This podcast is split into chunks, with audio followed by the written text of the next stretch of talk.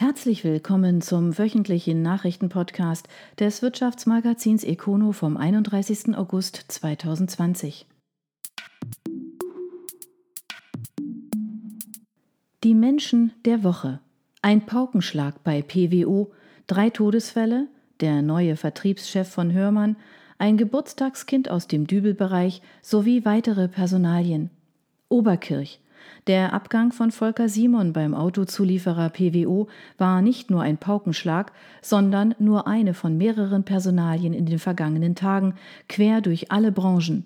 Auf econo.de finden Sie alle gesammelt in unserem Dossier. Übrigens, wer die Nachfolge von Simon bei PWO wird und wo dieser herkommt, erfahren Sie ebenfalls in unserem Dossier.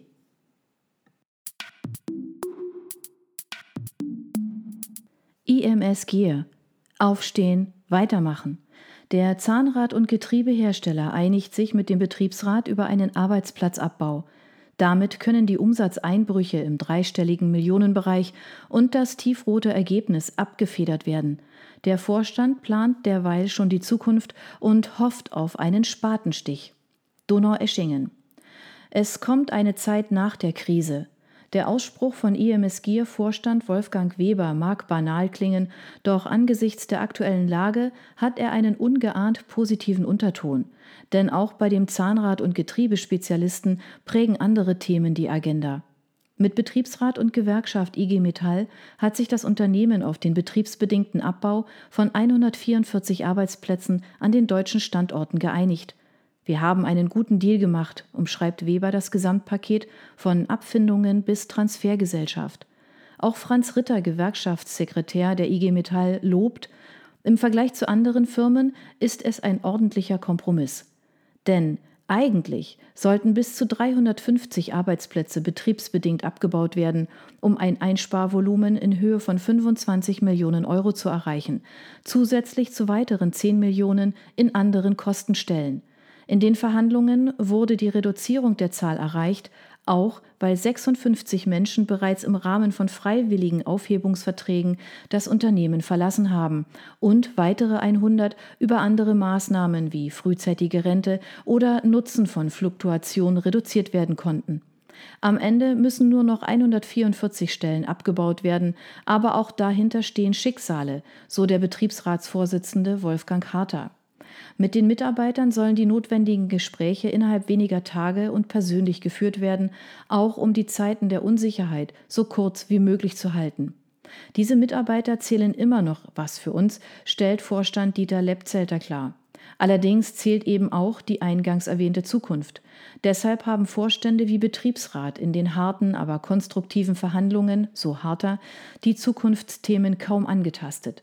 Das Herzstück ist dabei die Neustrukturierung der zersplitterten Standorte.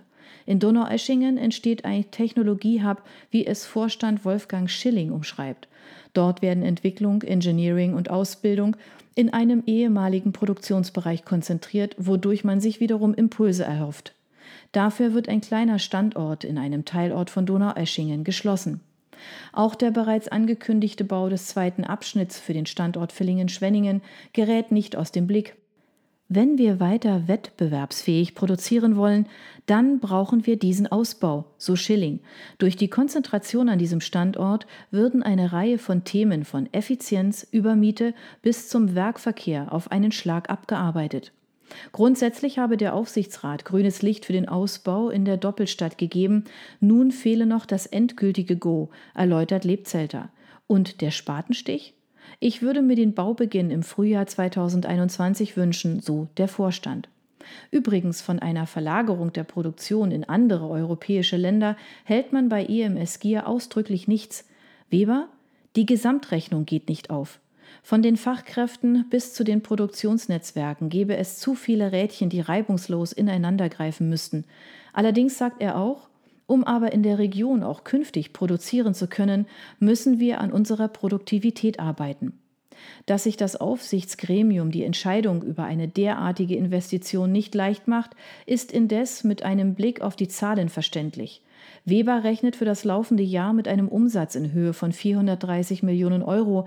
Ende 2018 waren es noch 530 Millionen.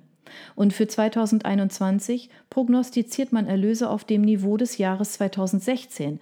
Damals standen 479 Millionen Euro in den Büchern.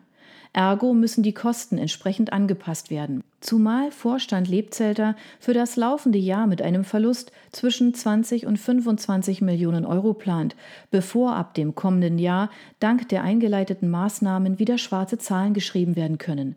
Das zeigt, dass wir dringend handeln mussten. Auch wenn man sich mit dem Bankenkonsortium auf einen teuer erkauften Deal geeinigt hat und IMS Gier nicht von der Zahlungsunfähigkeit bedroht ist. Wir haben für mehrere Jahre jede Menge Liquidität, so lebt Zelta. Diese erkaufte Zeit will man im Vorstand zugleich für einen Umbau nutzen. Zwar sei man nicht auf der Flucht aus dem Automotive-Bereich, wie Schilling betont, dennoch will man die Abhängigkeit von diesem Bereich reduzieren. Helfen soll dabei ein Ausbau des Vertriebs für die Standard-Planetengetriebe sowie der Vorstoß in den Bereich Mikromobilität, beispielsweise mit Kleinfahrzeugen im Logistikbereich. In fünf bis zehn Jahren will man auf diese Weise das Automotive-Segment von aktuell 90 Prozent auf dann noch 70 drücken. Schilling, die Potenziale dafür sind da. Heckler und Koch, der Machtkampf beendet. Der Waffenhersteller Heckler und Koch hat zwar einen neuen Eigentümer, aber keinen Aufsichtsratsvorsitzenden. Und eine weitere Frage bleibt offen. Dabei gibt es sogar positive Nachrichten. Oberndorf. In all den Nachrichten der vergangenen Tage über Heckler und Koch, H&K, gingen diese beinahe unter. Der Hersteller von Kleinwaffen hat sich wirtschaftlich stabilisiert. Wie der Vorstandschef Bodo Koch bekannt gab, stand nach zwei Verlustjahren am Ende des Jahres 2019 ein Gewinn nach Steuern in Höhe von 1,6 Millionen Euro. Und im ersten Halbjahr 2020 verbuchte man bei einem Umsatz in Höhe von 139,5 Millionen Euro einen Gewinn von 7,6 Millionen Euro. Im Vorjahreszeitraum waren es unterm Strich noch 0,4 Millionen Euro. Koch führt die positiven Zahlen auf zwei Umstände zurück. Erstens zahlen sich die verbesserten Produktionsabläufe und neuen Maschinen aus. Zweitens kaufen die Kunden wieder verstärkt ein, so die US-Armee 6000 Präzisionsgewehre. Zwar spricht der Vorstandschef davon, der positive Trend hat sich verfestigt, allerdings bleibt eine Hürde. Die Schuldenlast ist mit 237 Millionen Euro Ende 2019 noch immer hoch. Diese Kredite haben auch mit einem Kapitel zu tun, das aktuell beendet wurde und für Schlagzeilen sorgt. Der langjährige Mehrheitseigner Andreas Heschen hatte über die Heckler und Koch in andere Unternehmen investiert, was schiefging und zu einem Machtkampf mit seinem ehemaligen Weggefährten Nikolas Walewski und dessen Investmentgesellschaft CDI führte. Dieser Machtkampf ist beendet. Die CDI erhält nun gut 60 Prozent der Anteile an H&K, Heschen wohl nur noch rund 25 Prozent. Die Hauptversammlung hat zudem aktuell zwei Beschlüsse rückgängig gemacht, mit der die neuen Verhältnisse zementiert werden. Heschen soll keinen Aufsichtsratsposten mehr erhalten und der ehemalige General Harald Kujat hat nach nur einem Jahr seinen Posten als Aufsichtsratschef wieder verlassen. Er galt als Heschenmann in dem Gremium. Allerdings fehlt dem Gremium nun eine Spitze sowie ein weiteres Mitglied. Beides will die AG im Nachgang der Versammlung nun gerichtlich bestimmen lassen. Man wolle Personen, die mit allen Interessengruppen konstruktiv zusammenarbeiten und eine Strategie umsetzen können, die dazu dient, den Kurs der Konsolidierung und Produktmodernisierung unseres Unternehmens fortzuführen, wie H&K mitteilte. Wobei man diese Personalien auf Seiten der Bundesregierung ebenso neugierig verfolgen wird wie die Antwort auf eine andere Frage. Wer steht eigentlich hinter der CDI? Denn Walewski, übrigens ein Nachfahre von Napoleon Bonaparte, hat sich zwar im Handelsblatt positiv zu Heckler und Koch geäußert und sieht sein Engagement auch als langfristig an. Wir wollen, dass das Unternehmen seinen technischen Vorsprung wahrt und ausbaut Darüber hinaus bleibt aber offen, wer hinter der Sophie-Kapital steht, die wiederum Einfluss auf CDI hat und damit indirekt auf Heckler und Koch. Das Unternehmen hat seine Wurzeln auf der Karibikinsel Barbados. Mehr ist bislang nicht bekannt. Wie gesagt, Auch die Bundesregierung dürfte aufgrund der exponierten Stellung von Heckler und Koch Interesse an einer Antwort darauf haben, zumal noch im Herbst eine Entscheidung über die Vergabe des Auftrags für die Lieferung des Nachfolgers für das Bundeswehrgewehr G36 fallen dürfte und Heckler und Koch ist zusammen mit der Waffenschmiede CG Hänel aus Thüringen übrigens im Besitz eines Unternehmens aus den Vereinigten Arabischen Emiraten der einzige verbliebene Bieter im Wettbewerb. Der Auftrag mit einem Volumen von 250 Millionen Euro ist bei Heckler und Koch eigentlich bereits eingepreist.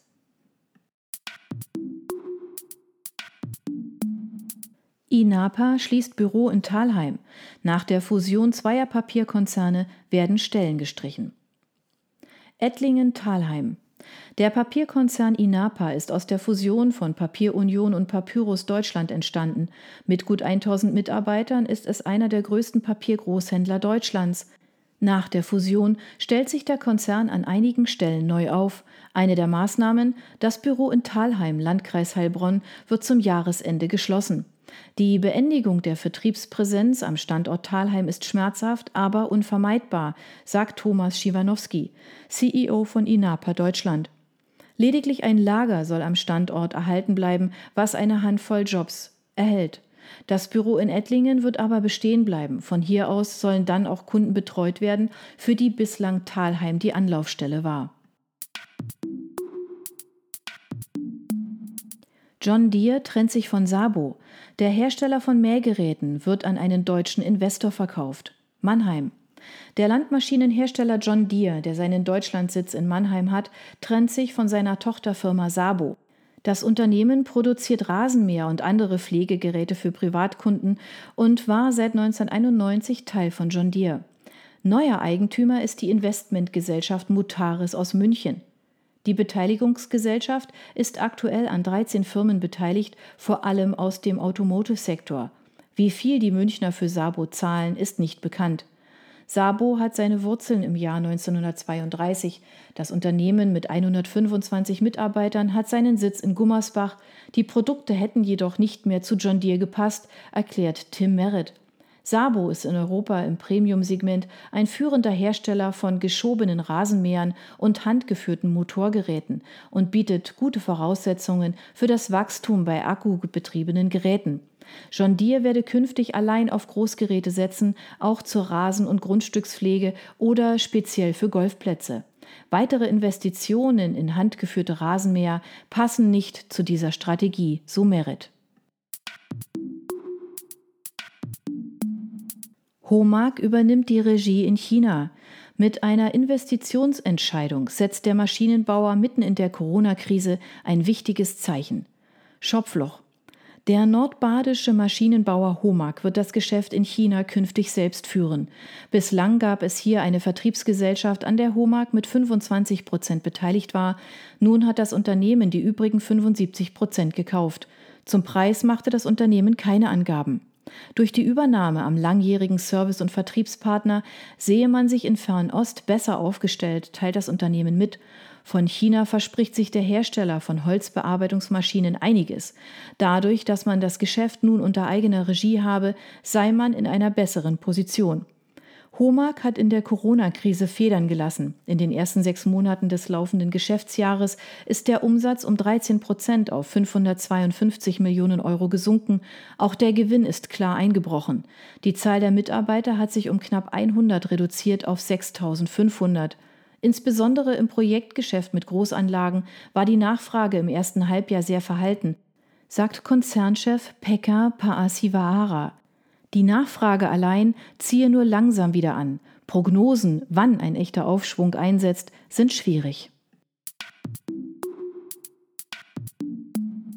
Ebersbecher investiert in zwei Start-ups. Der Autozulieferer beteiligt sich an Erfindern neuer Mobilitätslösungen. Esslingen. Der Autozulieferer Ebersbecher investiert über seine Beteiligungsgesellschaft NextChat in zwei weitere Start-ups, wie das Unternehmen jetzt bekannt gab, erwirbt es Minderheitsbeteiligungen an den Start-ups Flybotics und New Wheel. Beide haben neue Lösungen für die Intralogistik entwickelt. Flybotics hat eine Drohne entwickelt, die mit zwei Robotern auskommt. Vergleichbare Modelle haben vier. Im professionellen Industrieumfeld und der Intralogistik ist die Drohnentechnologie heute ein schnell wachsender Markt, sagt Edgar Müller bei Ebersbecher für die Beteiligungen zuständig.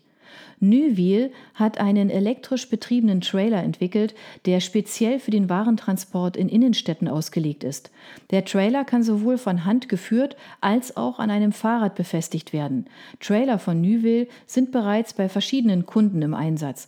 Kommendes Jahr rechnet das mehrfach ausgezeichnete Start-up mit Sitz in Hamburg mit einer vierstelligen Anzahl an verkauften Trailern. Wie viel Ebersbecher genau in die jungen Firmen investiert und welche Anteile das Unternehmen dafür bekommt, ist nicht bekannt. Sulzer übernimmt Haselmeier. Der Medizintechniker kauft das deutsch-schweizerische Unternehmen. Bruchsal. Der Medizintechniker Sulzer übernimmt den deutsch-schweizerischen Hersteller Haselmeier. Dieser ist spezialisiert auf Injektionssysteme zur Verabreichung von Medikamenten.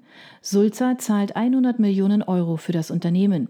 Haselmeier beschäftigt aktuell 230 Mitarbeiter und erlöst einen Umsatz von 36 Millionen Euro. Das Unternehmen soll in die APS-Division von Sulzer integriert werden. Schon zum 1. Oktober soll die Übernahme vollzogen sein. Wir freuen uns, das Haselmeier-Team in der APS-Familie willkommen zu heißen, sagt Spartenchef Gertz Zimmermanns. Die Erfolgsgeschichte solle nun unter dem Dach von Sulzer weitergeschrieben werden. EBM Papst übernimmt holländische Tochter komplett. Bisher war der Lüftungstechniker dort Teil eines Joint Ventures. Mulfingen. Der Ventilatorenbauer EBM Papst stärkt seinen Heiztechnikbereich. Zum Jahreswechsel übernimmt der schwäbische Konzern die holländische Tochterfirma Heating Systems komplett. Bislang war EBM Papst nur mit 50 Prozent an dem Unternehmen beteiligt. Alle 36 Mitarbeiter werden weiter beschäftigt.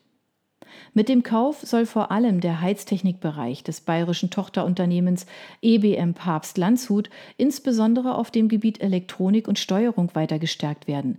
Aktuell erlöst die Sparte einen Umsatz von rund 200 Millionen Euro. Die gelungene vollständige Übernahme unseres Entwicklungspartners EBM Papst Heating Systems ist ein wichtiger strategischer Meilenstein für uns sagt Konzernchef Stefan Brandl. Hierdurch erhöhen wir Know-how und Innovationsgeschwindigkeit im starken Verbund mit unserem Start-up in Osnabrück und verbessern nachhaltig die wirtschaftliche Entwicklung unseres Standortes. Der ehemalige Miteigentümer Paul Kuipers wird dem Unternehmen zukünftig in seiner neuen Rolle als Produktmanager Heiztechnik zur Verfügung stehen. Über den Kaufpreis haben beide Parteien Stillschweigen vereinbart. Durch die Bündelung unserer Kompetenzen werden wir zukünftig noch effektiver und agiler aufgestellt sein, sagt Johannes Pfeffer, Gruppengeschäftsführer Divisionen St. Georg und Landshut. Die Integration des Elektronik- und Steuerungsspezialisten Heating Systems ist ein weiterer Schritt, uns als Systemlieferant für innovative Heiztechnikprodukte weiterzuentwickeln, so Johannes Pfeffer. Wird Elektronik investiert in den USA. Der neue Standort ist doppelt so groß wie der alte und kommt zu einem besonderen Zeitpunkt. Niedernhall. Die US-Niederlassung von Wirt Electronic ICS ist pünktlich zu ihrem zehnjährigen Bestehen umgezogen. Der neue Standort liegt in Miamisburg im Bundesstaat Ohio. Bisher war das Unternehmen im 20 Kilometer entfernten Dayton zu Hause. Die US-Tochter von Wirt Electronic wurde im Mai 2010 gegründet. Seither ist das Unternehmen stetig gewachsen. Aus den elf Mitarbeitern, die es zum Start waren, sind mittlerweile 40 geworden. Entsprechend ist auch die neue Niederlassung gewachsen. Sie wächst von 1760 auf 3500 Quadratmeter. Der neue Standort soll das zukünftige Wachstum über mehrere Jahre bewältigen können. Dafür hat sich Wirth sich die Option gesichert, in unmittelbarer Nähe weiterzubauen oder sich innerhalb des jetzigen Gebäudes zu vergrößern. Eine Investitionssumme für den Neubau nennt Wirth nicht. Wirt Electronic ICS ist Systemanbieter für elektromechanische und elektronische Lösungen zur Signal- und Stromverteilung, Steuerung von Funktionen sowie von Anzeige- und Bedienungslösungen. Seit 1984 als Teil der Wirt Elektronik Gruppe am Markt verzeichnet die ICS aktuell über 400 Mitarbeiter und einen Jahresumsatz von mehr als 75 Millionen Euro. Eisenmann wird zerschlagen. Bei der insolventen Gruppe greift nun die kleine Lösung. Verwalter Joachim Exner sieht in dem Fall eine tragische Dimension. Böblingen. Die insolvente Eisenmann-Gruppe hat keine Chance und wird in Einzelteilen verkauft, wobei vier Tochterunternehmen laut einem Bericht des Handelsblatts bereits verkauft wurden. Das Herzstück des Unternehmens, der Bereich Lackiertechnik, liegt indes wie das sprichwörtliche Blei. Die aktuell noch 650 Mitarbeiter wechseln jetzt in eine Qualifizierungsgesellschaft. Der Insolvenzverwalter Joachim Exner will weiter versuchen, einen Käufer für diesen Bereich zu finden wobei die aktuelle Lage auch der Pandemie geschuldet ist. Der Verlauf des Verkaufsprozesses hat eine schon fast tragische Dimension. Eisenmann ist einer der weltweiten Technologie- und Innovationsführer in seiner Branche. Ohne die Corona-Pandemie befände sich die Gruppe bereits im Besitz eines strategischen Investors und ein Großteil der Arbeitsplätze wäre gerettet. Exner hatte Ende des vergangenen Jahres bereits über das Interesse eines Käufers aus China berichtet. Aktuell könne aber niemand in diesem Segment für die kommenden Jahre eine seriöse Umsatz- und Ertragsprognose erstellen. Vor diesem Hintergrund hatte sich die Gläubigerversammlung dazu entschlossen, die Gruppe als kleine Lösung in Teilen zu verkaufen, wobei der Fall noch eine andere tragische Dimension erhält. Die Eigentümerfamilie hatte 2017 den Verkauf an einen chinesischen Investoren wegen unterschiedlicher Auffassungen über den Kaufpreis abgelehnt. Dieser Investor stand nun wieder bereit. Dem Vernehmen nach sollen die Verträge bereits unterschriftsreif und der Kaufvertrag ausgehandelt gewesen sein. Dann kam die Pandemie. Die Eisenmann-Gruppe wurde 1952 gegründet und hatte es in den Folgejahrzehnten aufgrund des Technologie-Know-hows zu einem der weltweit führenden Unternehmen im Bereich der Lackiertechnik gebracht. In den vergangenen Jahren zeichnete sich indes aufgrund der Transformation der Mobilität eine Schwächung der Gruppe ab. Anfang 2019 folgte dann ein ehrgeiziger Restrukturierungsplan, der Mitte 2019 in einem Insolvenzantrag mündete. Zu diesem Zeitpunkt war man indes noch zuversichtlich, was das Interesse der Investoren angeht.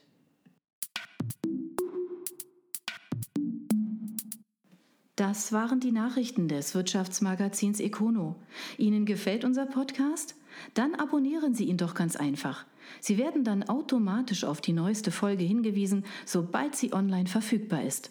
Sie finden uns auf Spotify, iTunes, Deezer, Enker FM und vielen anderen Plattformen unter Econo, der Nachrichtenpodcast. Sie möchten mehr zu Personalien, Events oder verschiedenen innovativen Themenschwerpunkten erfahren? Dann schauen Sie doch bei uns auf econo.de vorbei. Wir freuen uns auf Sie.